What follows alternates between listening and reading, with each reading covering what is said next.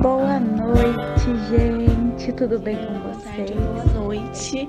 Seja bem-vindo a mais um estudo de Romanos no nosso Palavras de Restauração.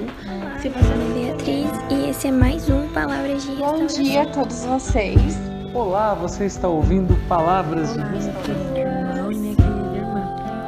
Nome do Pai, do Filho e do Espírito Santo. Boa noite, gente. Tudo bem com vocês? Restauração e é com muita alegria que nós iremos estudar mais um Que bom tê-lo novamente aqui conosco. Meu nome é Maria Carolina e faço parte do grupo Restauração. Olá, olá, querido ouvinte, tudo bem com você? Meu nome é Maria Caroline e faço parte aqui do grupo Restauração. E é sempre uma honra ter você aqui comigo. Muito obrigada. Estamos iniciando mais um estudo. Esse é o primeiro áudio que eu faço de Apocalipse, então seja bem-vindo ao estudo de Apocalipse junto comigo. Espero que você esteja acompanhando os outros áudios. Caso não tenha acompanhado, convido você a ir ouvir os outros áudios que nos trazem muitos ensinamentos importantes, né? Porque Apocalipse é um livro que a gente tem que realmente estudar, ler, entender, interpretar, e o pessoal está aqui para ajudar todos nós nessa às vezes difícil missão. Caso você só conheça nós através aqui do podcast, lembre sempre desse recadinho meu. Vá nos conhecer em outras redes sociais. Nós, tem, nós estamos no Instagram com arroba Jovens Restauração. Estamos no YouTube Missão Restauração e estamos no Facebook Restauração.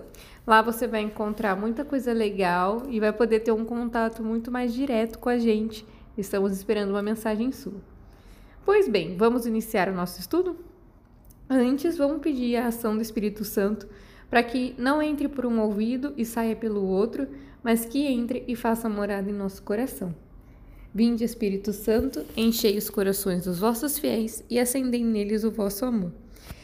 Enviai o vosso Espírito e tudo será criado, e renovareis a face da terra. Oremos, ó Deus, que instruíste os corações dos vossos fiéis com a luz do Espírito Santo.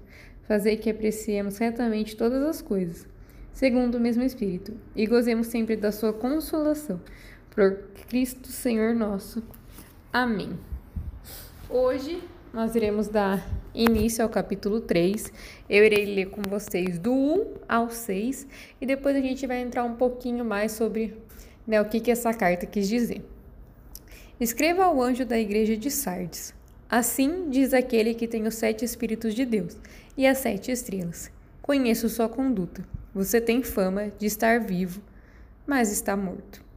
Preste muita atenção para não deixar morrer o resto que ainda está vivo em você, pois acho que sua conduta não é perfeita diante do meu Deus. Lembre-se de como você recebeu e ouviu. Pratique e se converta. Se você não vigiar, eu venho como ladrão, e você vai se surpreender porque não sabe a hora. Sei que aí em Sardes existem algumas pessoas que não sujam a roupa. Estas vão andar comigo, vestidas de branco, pois são pessoas dignas. O vencedor vestirá roupa branca, e o nome dele não será apagado do livro da vida. Faço questão de dizer o nome dele diante de meu Pai e dos seus anjos. Quem tem ouvidos, ouça o que o Espírito diz às igrejas. É, pois bem, né? Vamos começar, né? O que, que é Sardes, né? É uma cidade. Sardes era uma cidade e essa o período profético né, da carta foi de aproximadamente entre os anos de 1517 ao ano de 1798 da nossa era. Essa cidade ela foi construída no, no alto de uma colina e ela era considerável intocável, ela era considerável santa, ela era considerada é, obra-prima. E adoravam nessa cidade vários deuses, né? A Diana, Zeus e os Césares. E a situação do povo lá não ia nada bem, né? Eles tinham a degradação da religião, eles, eles falavam coisas que não eram verdade, distorciam aquilo que era verdade. O, o povo estava descontente com o clero da igreja e cada vez mais miserável. Então, eles não aceitavam o que o clero dizia, e se o clero dizia alguma coisa ou pedia alguma parte, eles eram miseráveis de coração e também de recursos financeiros para apoiar a igreja e tudo mais. E começavam as oposições dos pré-reformadores, né, que iriam trazer essa reforma da igreja, falar sobre a imoralidade dentro da igreja, e eles construíam várias superstições nessa cidade, né, é, principalmente voltado ao materialismo, né, e à idolatria. Então a situação do povo não ia nada bem. E aí Deus envia como forma profética essa carta, né, para dizer para Sardes qual era a situação e para que eles lembrem daquilo que eles ouviram, que eles pratiquem aquilo que eles ouviram e principalmente se convertam, porque eles estavam distorcendo tudo que na verdade era falado, né? Eles distorciam tudo.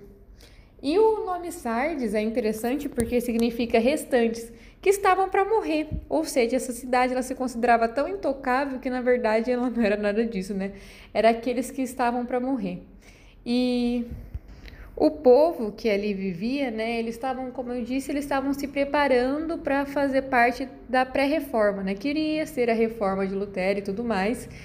E o povo que sobrou, né, aqueles que ficaram, né, na cidade de Sardes, é, eles estavam iniciando esse movimento de reforma e a maioria deles vieram a morrer nas inquisições que aconteceram. E os, e os eventos mais marcantes desse período é, para essa cidade foi o momento histórico que é a saída do feudalismo para o renascimento. Então era um movimento renascentista também, né? O, era o, a busca pela cultura e pelo esclarecimento. Então eles deixaram muito de acreditar nas coisas de Deus, apesar de terem vividos é, as profecias, apesar de terem ouvido falar de Cristo, apesar de várias coisas, eles deixaram de lado aquilo que eles acreditavam para buscar algo novo, né? Primeiro a reforma e depois esse período de renascentismo, né? Essa nova alusão do que eles acreditavam ser o certo.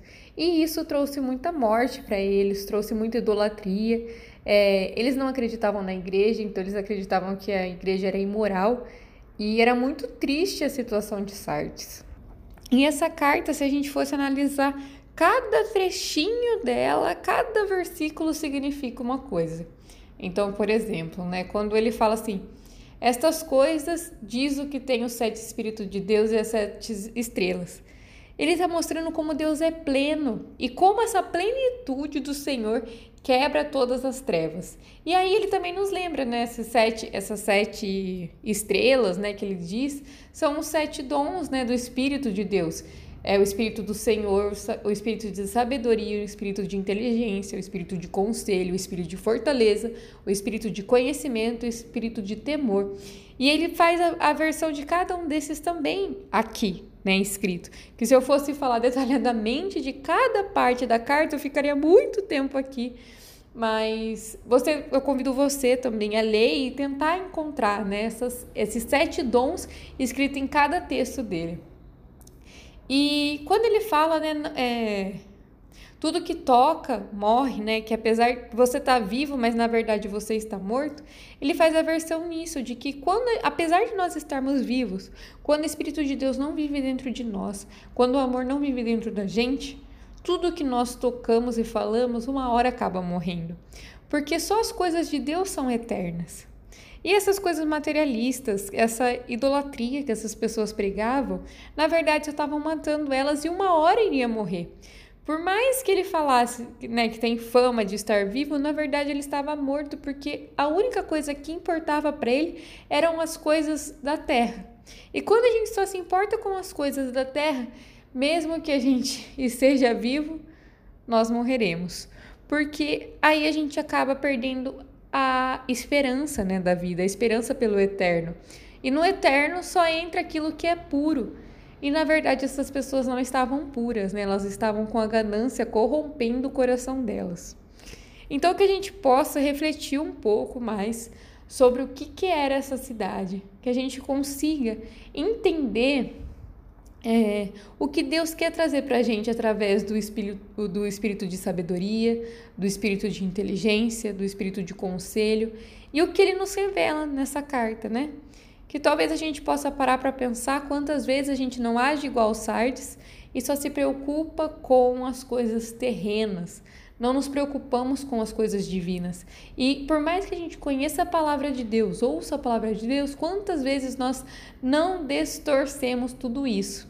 E também nos lembremos que no final dessa carta, Deus faz, uma, faz grandes promessas, né? Ele fala que algumas pessoas dignas andarão de branco com ele, que os vencedores serão vestidos de vestes brancas, que lá no período é, medieval, se você já assistiu né, filmes ou já estudou sobre, você viu né, que não é à toa que chamava né, é, da era antiga tal, que era tudo muito preto. Então, quando se falava do branco, né, quando Deus vem e usa essa palavra que as pessoas vestirão vestes brancas, é porque elas terão um novo significado. Elas serão pessoas de luz, não de trevas, né?